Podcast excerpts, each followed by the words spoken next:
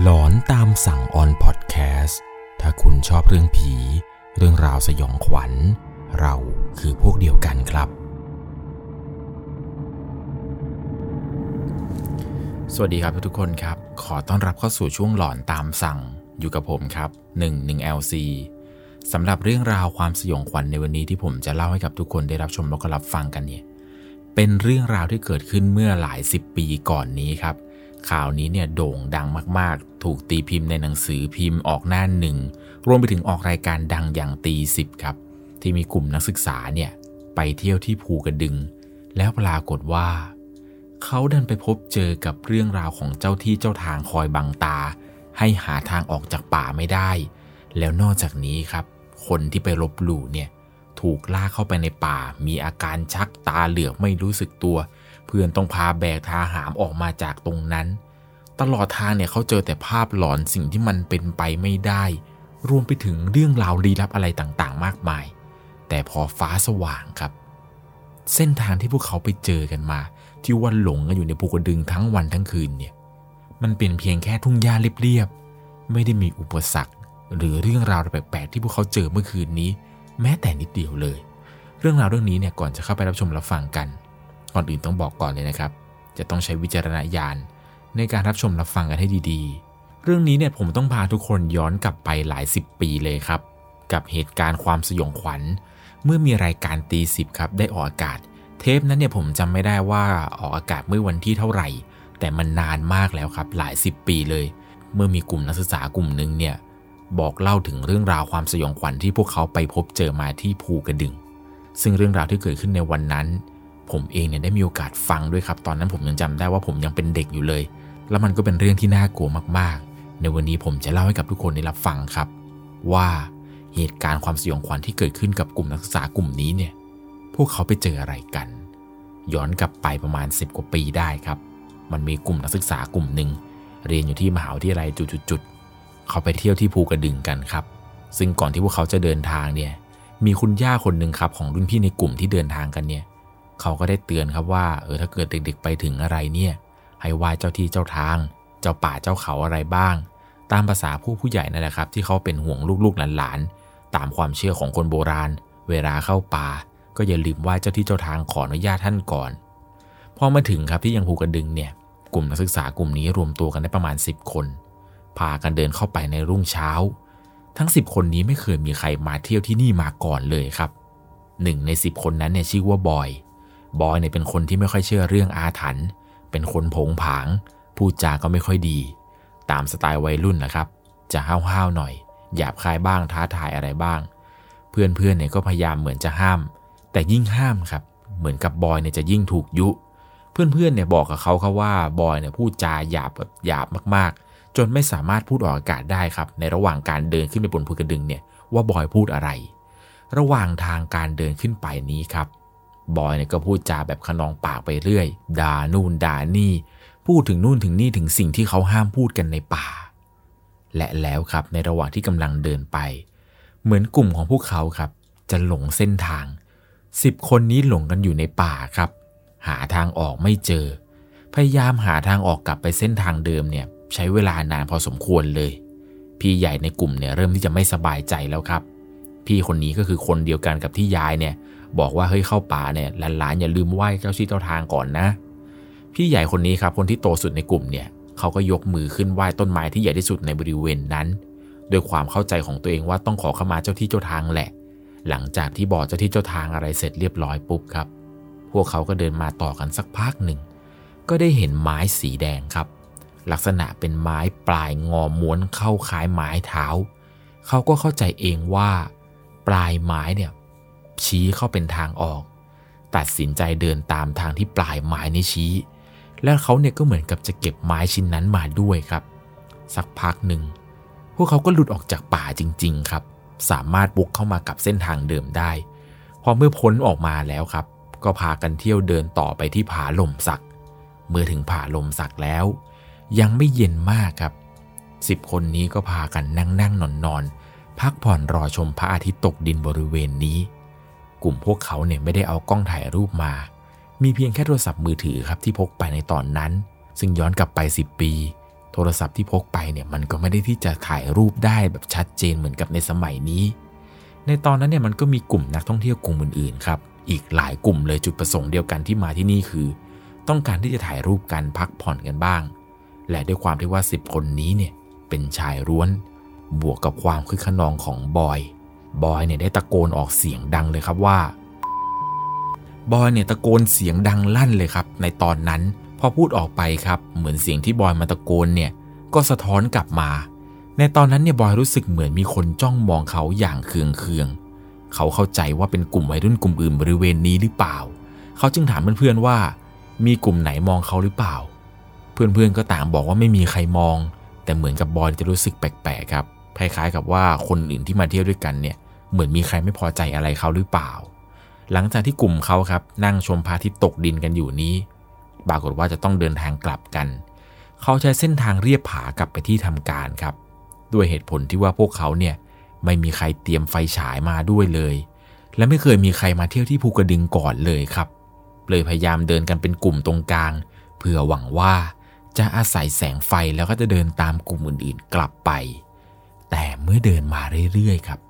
แสงไฟจากนักท่องเที่ยวกลุ่มข้างหน้าเนี่ยเหมือนกับจะค่อยๆห่างออกไปทุกทีกลุ่มของพวกเขา10คนเนี่ยพยายามจะเร่งฝีเท้าออกตามไปให้ทันครับแต่ปรากฏว่าตามยังไงก็ตามไม่ทันแสงที่อยู่ข้างหน้าที่เหมือนกับว่าจะเป็นกลุ่มของนักท่องเที่ยวกลุ่มอื่นเนี่ยมันหายไปแล้วครับหายไปอย่างไร้ร่องรอยและพอพวกเขาหันหลังกลับไปก็ไม่เห็นกลุ่มอื่นๆเนี่ยเดินตามกลับมาเลยทั้งป่าตอนนี้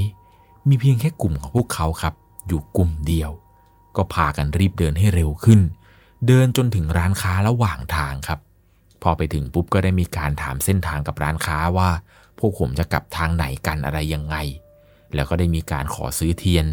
ซึ่งตอนนั้นเนี่ยที่ร้านครับเหลือเทียนเพียงแค่2เล่มแล้วร้านค้าก็ได้แนะนำให้พวกเขาเนี่ยเดินทางลัดครับเพราะว่ามันดึกแล้วถ้าเกิดว่าเดินทางปกติเนี่ยมันจะใช้เวลานานกว่าเดิมเส้นทางลัดที่ร้านแนะนำเนี่ยน่าจะเป็นเส้นทางผานาน้อยไปถึงองค์พุทธเมตตาครับพวกเขาก็พากันเดินต่อ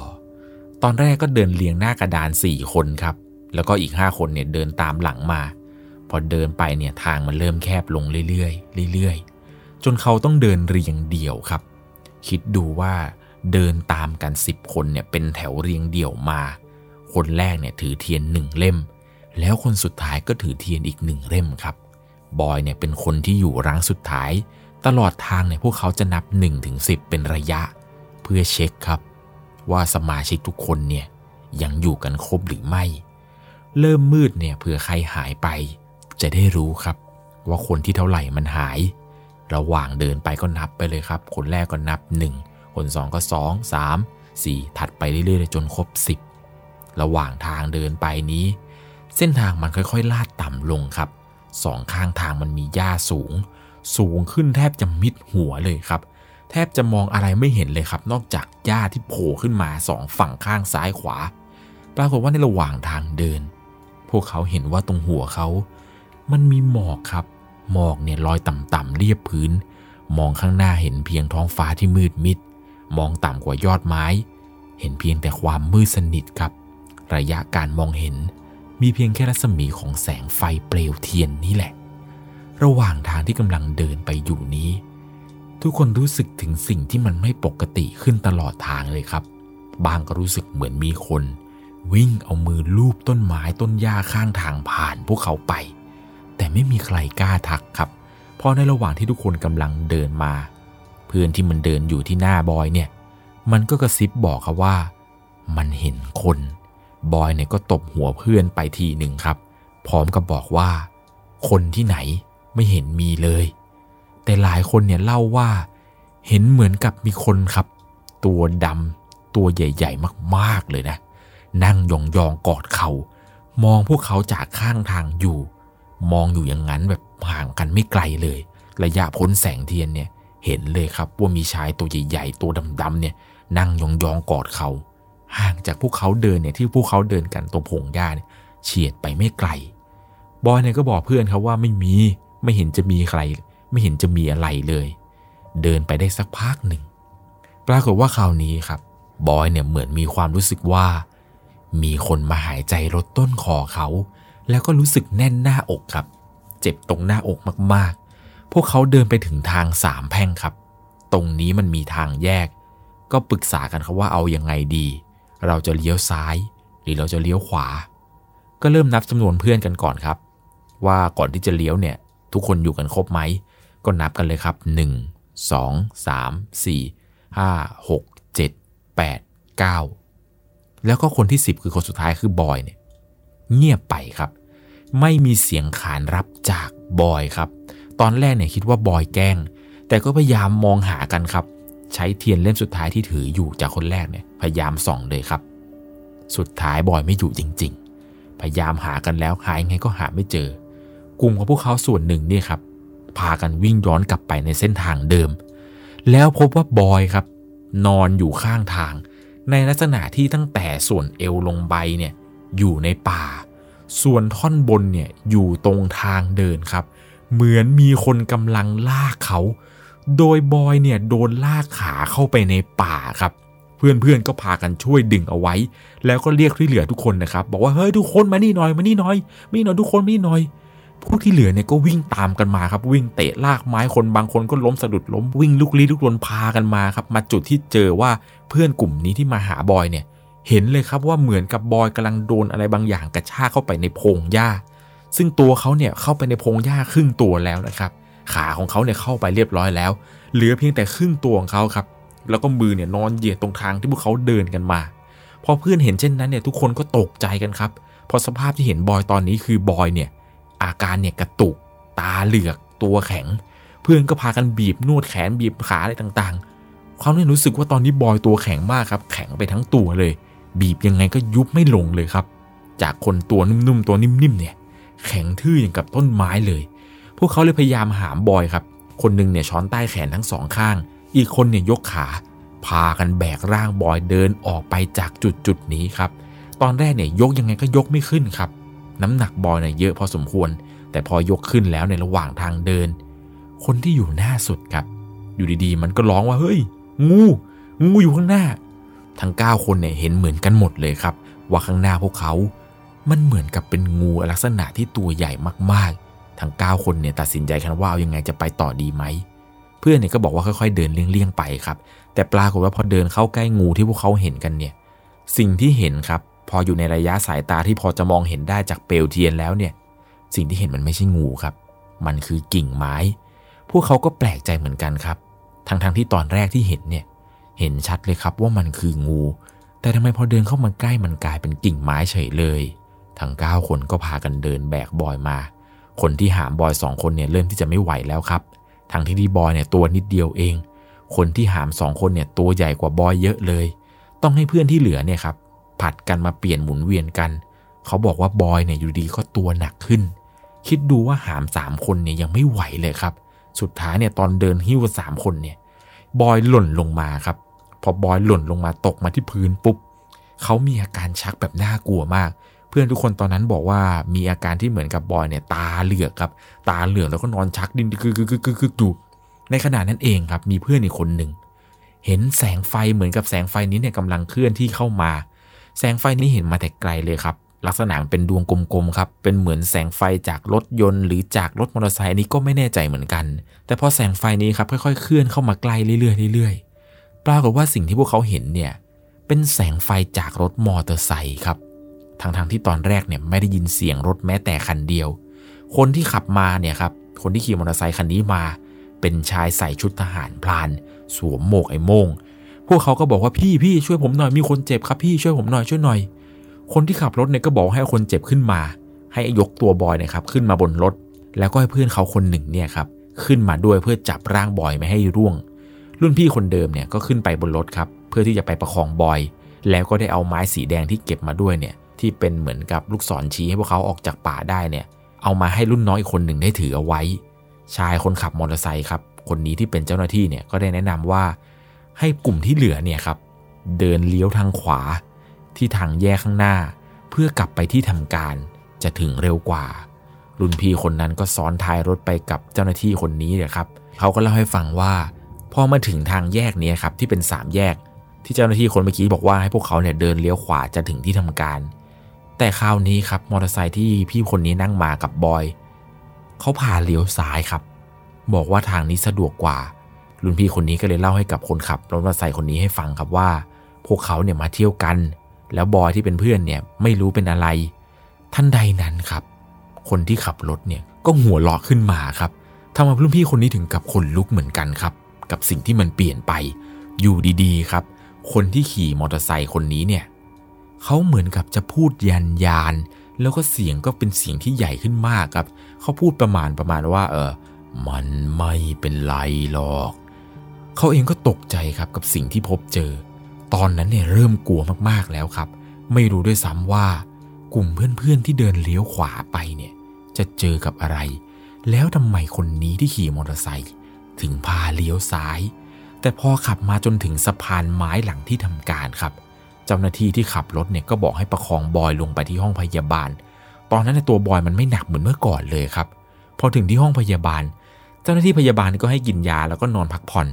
ส่วนตัวรุ่นพี่เนี่ยก็ไปเดินซื้ออาหารอุ่นๆตามร้านค้าเผื่อว่าบอยมันตื่นมาจะได้เอาไว้กินอะไรได้พอกลับมาถึงครับซื้อของอะไรเสร็จก็เห็นว่าบอยเนี่ยมันฟื้นแล้วแต่บอยมันยังงงอยู่มันพูดถึงเพื่อนอีก8คนที่เหลือครับที่กำลังเดินกลับตอนนั้นเนี่ยเทียนเนี่ยดับไปหมดแล้วเทียนที่ซื้อมาจากร้านค้าเนี่ยมันไม่ได้เพียงพอให้มาถึงที่ทำการได้ครับเหมือนกับพวกเขาก็อาศัยแสงไฟจากโทรศัพท์มือถือตลอดเวลาเลยที่พวกเขาเดินมาอีก8คนที่เหลือเนี่ยบอกว่าตอนระหว่างเดินทางมาเนี่ยเหมือนมีคนเดินตามมาตลอดเพื่อนคนหนึ่งครับในระหว่างเดินโดนผลักตกหลุมถึง2ครั้งเพื่อนคนที่โดนผลักเนี่ยบอกเลยว่ามันไม่ได้แบบว่าจู่ๆเดินไปแล้วตกหลุมเลยแต่ความรู้สึกคือมันเหมือนกับมีคนเนี่ยผลักเขาครับให้ตกหลุมโดยเพื่อนทุกคนเนี่ยยืนยันว่าไม่มีใครแกล้งครับและพวกเขาก็เห็นแสงไฟข้างหน้าเป็นแสงไฟตามบ้านหรืออะไรสักอย่างหนึ่งที่มันไม่รู้ว่ามันคืออะไรด้วยซ้ำไปพวกเขาก็เลยรีบเดินเข้าไปครับยิ่งเดินยิ่งไกลแสงไฟที่เห็นว่ามันดูเหมือนใกล้ๆแต่พอเดินไปไอ้แสงไฟที่พวกเขาเห็นมันค่อยๆหายไปพวกเขายังพากันเดินต่อไปเรื่อยๆเดินไปเรื่อยๆเดินไปเดินมาสุดท้ายก็วนมาที่เดิมครับจนทุกคนเนี่ยเริ่มกลัวเริ่มลุกลี้ลุกลนเริ่มแตกตื่นกันหมดแล้วครับมีคนในกลุ่มคนนึงเนี่ยยกมือขึ้นมาอธิษฐานกับไม้บนบานกับเจ้าที่เจ้าทางครับว่าขอให้พวกเขาเนี่ยไปถึงที่พักสักทีเถอะแล้วหลังจากนั้นไม่นานครับเพื่อนคนหนึ่งมันก็แหวกหญ้าที่สูงท่วมหัวเนี่ยแหวกไปแหวกมาจนเจอทางออกแล้วมาเจอกับแสงไฟที่ทำการทั้งที่มันไม่ได้ไกลจากที่พวกเขาหลงกันเลยครับไอ้ที่หลงกันอยู่เป็นเวลานานเนี่ยไม่รู้ว่ามันหลงได้ยังไงหลังจากที่พวกเขาออกมาได้ครับก็พบกับชายที่ใส่ชุดทหารสวมไอ้โม่ง2 คนเดินส่องไฟเข้ามาหาแล้วก็บอกว่าเจอพวกมันแล้วตอนแรกเขาคิดว่ารุ่นพี่แล้วก็บอยเนี่ยเป็นคนบอกเจ้าหน้าที่ครับว่าให้ออกมาตามหาพวกเขาแต่ไม่ใช่เลยครับทหารเจ้าหน้าที่2 คนนี้เนี่ยเดินหายไปตอนไหนก็ไม่รู้มารู้อีกทีหนึ่งพวกเขามาอยู่หลังที่ทำการแล้วพอมาถึงเนี่ยทุกคนก็ต่างพากันนั่งพักหาเครื่องดื่มอาหารแล้วมากินกันพวกเขาก็ได้จุดธูปขอขมาเจ้าที่เจ้าทางในจังหวะที่กำลังปักธูปแล้วกำลังเดินกลับเนี่ยตอนนั้นเนี่ยบอยเดินออกมาพอดีครับบอยเนี่ยดูเหมือนไม่มีอาการอะไรเลยไอ้ที่เพื่อนๆเห็นว่าบอยเนี่ยชักดิ้นชักงอตาเหลือกจะเป็นจะตายตอนนี้บอยดูปกติมากๆครับหลังจากนั้นทุกคนเนี่ย10 คนนี้ก็พากันแยกย้ายเข้าที่หลับที่นอนพอเช้ามาครับบอยเนี่ยมาเล่าให้ฟังหลังจากที่ได้สติแล้วว่าตอนที่เขาล้มลงเนี่ยเขายังรู้สึกตัวเขาเห็นว่ามีคนตัวใหญ่หน้าตาโกรธมากโกรธแบบโกรธจริงๆเลยครับตาเนี่ยขวางชายคนนี้นี่แหละครับทำให้เขาล้มแล้วก็กดหน้าอกเขาไว้ตอนที่เพื่อนๆพยายามที่จะแบกตัวบอยขึ้นมานั่นแหละครับที่ทุกคนรู้สึกว่าทำไมบอยตัวหนักจังยกไม่ขึ้นบอยเนี่ยบอกว่าตอนนั้นเนี่ยมันมีชายคนนี้แหละกดล่างบอยเอาไว้อยู่แต่ทำไมก็ไม่รู้เหมือนกันว่าพวกเขาเนี่ยถึงไม่เห็นชายคนนี้หลังจากนั้นครับเหมือนกับกลุ่มเพื่อนที่เหลือเนี่ยก็ได้ไปถามหาเจ้าหน้าที่คนที่มาส่งบอยนั่นแหละครับเพื่อที่จะขอขอบคุณเขาครับว่าที่มาส่งเพื่อนเขาจนเพื่อนเขาเนี่ยหายดีปรากฏว่าถามเจ้าหน้าที่ทุกคนเลยครับที่อยู่ตรงที่ทำการนั้นไม่มีเจ้าหน้าที่คนไหนรู้เรื่องเลยครับว่าใครกันที่มาส่งบอยและเขาก็ยังบอกกันอีกนะครับว่าดึกป่านั้นแล้วเนี่ยกลางค่ำกลางคืนไม่มีใครเขาใส่ชุดเต็มยศขนาดนั้นหรอกส่วนพวกแม่ค้าที่ได้ยินเรื่องราวที่เกิดขึ้นเมื่อวานนี้ครับ เขาก็ให้ความเห็นประมาณว่าน่าจะเป็นผู้ช่วยขององค์พุทธเมตตาที่ออกมาให้ความช่วยเหลือผู้คนบ่อยๆพอเขาได้เดินทางกลับไปครับเส้นทางที่พวกเขาเดินกันเนี่ยตอนเช้านี่นะครับแสงสว่างจากพระอาทิตย์เนี่ยส่องให้เห็นเส้นทาง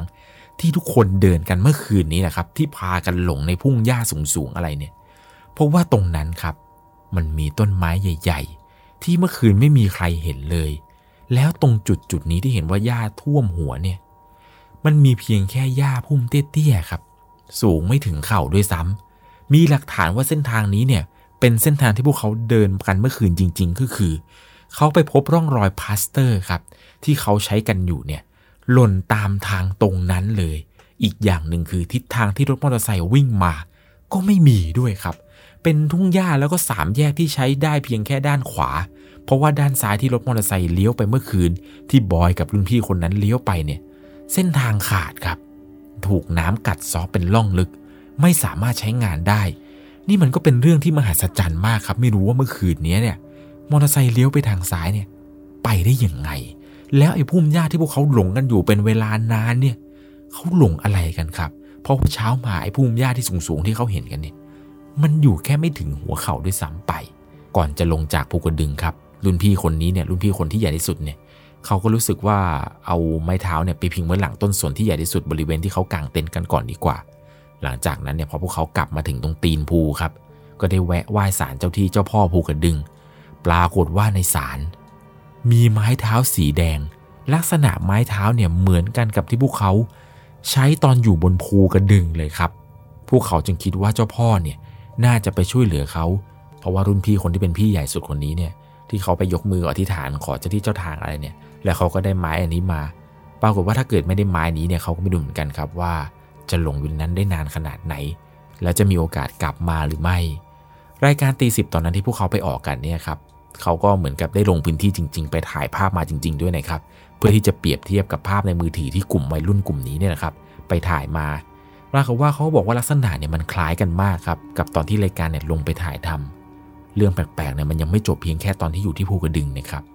ตอนที่พวกเขากลับมาถึงบ้านแม่ของบอยเนี่ยเปิดประตูมาที่หน้าบ้านแล้วก็ทักบอยครับว่าเอาใครมาอยู่หน้าบ้านด้วยตัวใหญ่ตาแดงเชียวบอยเนี่ยไม่ได้เล่าให้แม่ฟังครับเพราะว่ากลัวโดนดุแต่ได้เล่าให้พี่สาวฟังครับแล้วพี่สาวเนี่ยก็มาเล่าให้แม่ฟังอีกทีนึงแม่เนี่ยเล่าถึงความฝันช่วงที่บอยไปเที่ยวภูกระดึงให้ฟังครับว่าตอนที่บอยไปเที่ยวกันกับกลุ่มเพื่อนๆเนี่ยแม่เขาฝันเห็นต้นไม้ใหญ่แผ่กิ่งมาเหมือนมือกำลังไล่ต้อนเด็กตัวเล็กๆอยู่แม่บอยเนี่ยก็ร้องบอกว่าอย่าทำเลยอย่าทำเลยสงสารเด็กมันในฝันเนี่ยไม่ได้เห็นหรอกครับว่าเป็นบอยเห็นเป็นเพียงแค่เด็กตัวเล็กๆเท่านั้นเองในขณะที่แม่และบอยกำลังนั่งคุยกันอยู่ครับพี่สาวเนี่ยก็ได้ยินเสียงแว่วขึ้นมาเป็นเสียงของชายคนหนึ่งครับดังขึ้นมาประมาณว่าบอกพวกมันให้ไปขอขมากูหลังจากนั้นเนี่ยบอยก็เล่าให้แม่ฟังแม่ก็เลยพาบอยพากลุ่มเพื่อนอะไรเนี่ยไปทำสังฆทานไปอาบน้ำมนต์กันครับตอนนั้นเนี่ยผมจำได้ดีเลยครับว่ารายการที่10ตอนที่ออกอากาศอยู่เนี่ยผมยังนั่งฟังอยู่ตอนเด็กเนี่ยผมก็รู้สึกว่ามันน่ากลัวมากๆครับเรื่องราวเรื่องนี้เนี่ยผ่านมากี่ปีแต่พอนึกถึงทีไรเนี่ยมันก็ยิ่งขนลุกครับเพราะว่าไม่รู้ว่ากลุ่มของพวกเขาเนี่ยไปเจออะไรมาอื่นๆอีกมากมายเลยหรือเปล่าต้องบอกเลยครับว่าการไปเที่ยวรบหลู่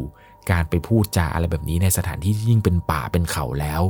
ยิ่งต้องห้ามเลยแหละครับมันอันตรายมากๆเพราะเราจะไม่รู้เลยครับว่าสิ่งที่เกิดขึ้นเนี่ยเราจะพบเจออะไร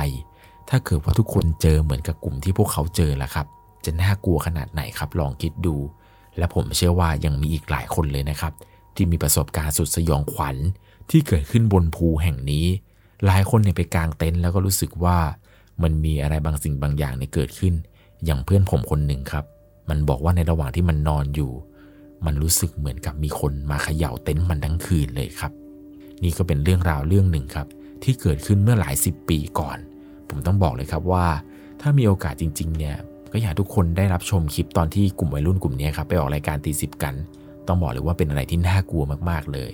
สำหรับใครที่พบเจอเรื่องราวแปลกๆกันอีกก็สามารถส่งเรื่องราวของคุณมาที่ Facebook 1LC ได้นะครับ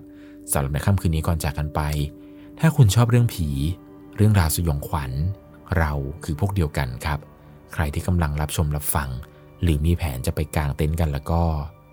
ขอให้คุณโชคดีนะครับแล้วก็อย่าเจออะไรแปลกๆระหว่างการไปตั้งแคมป์ของคุณสวัสดีครับ สามารถรับชมเรื่องราวหลอนๆเพิ่มเติมได้ที่ YouTube Channel 1LC ยังมีเรื่องราวหลอนๆที่เกิดขึ้นในบ้านเรารอให้คุณนั้นได้รับชมอยู่นะครับ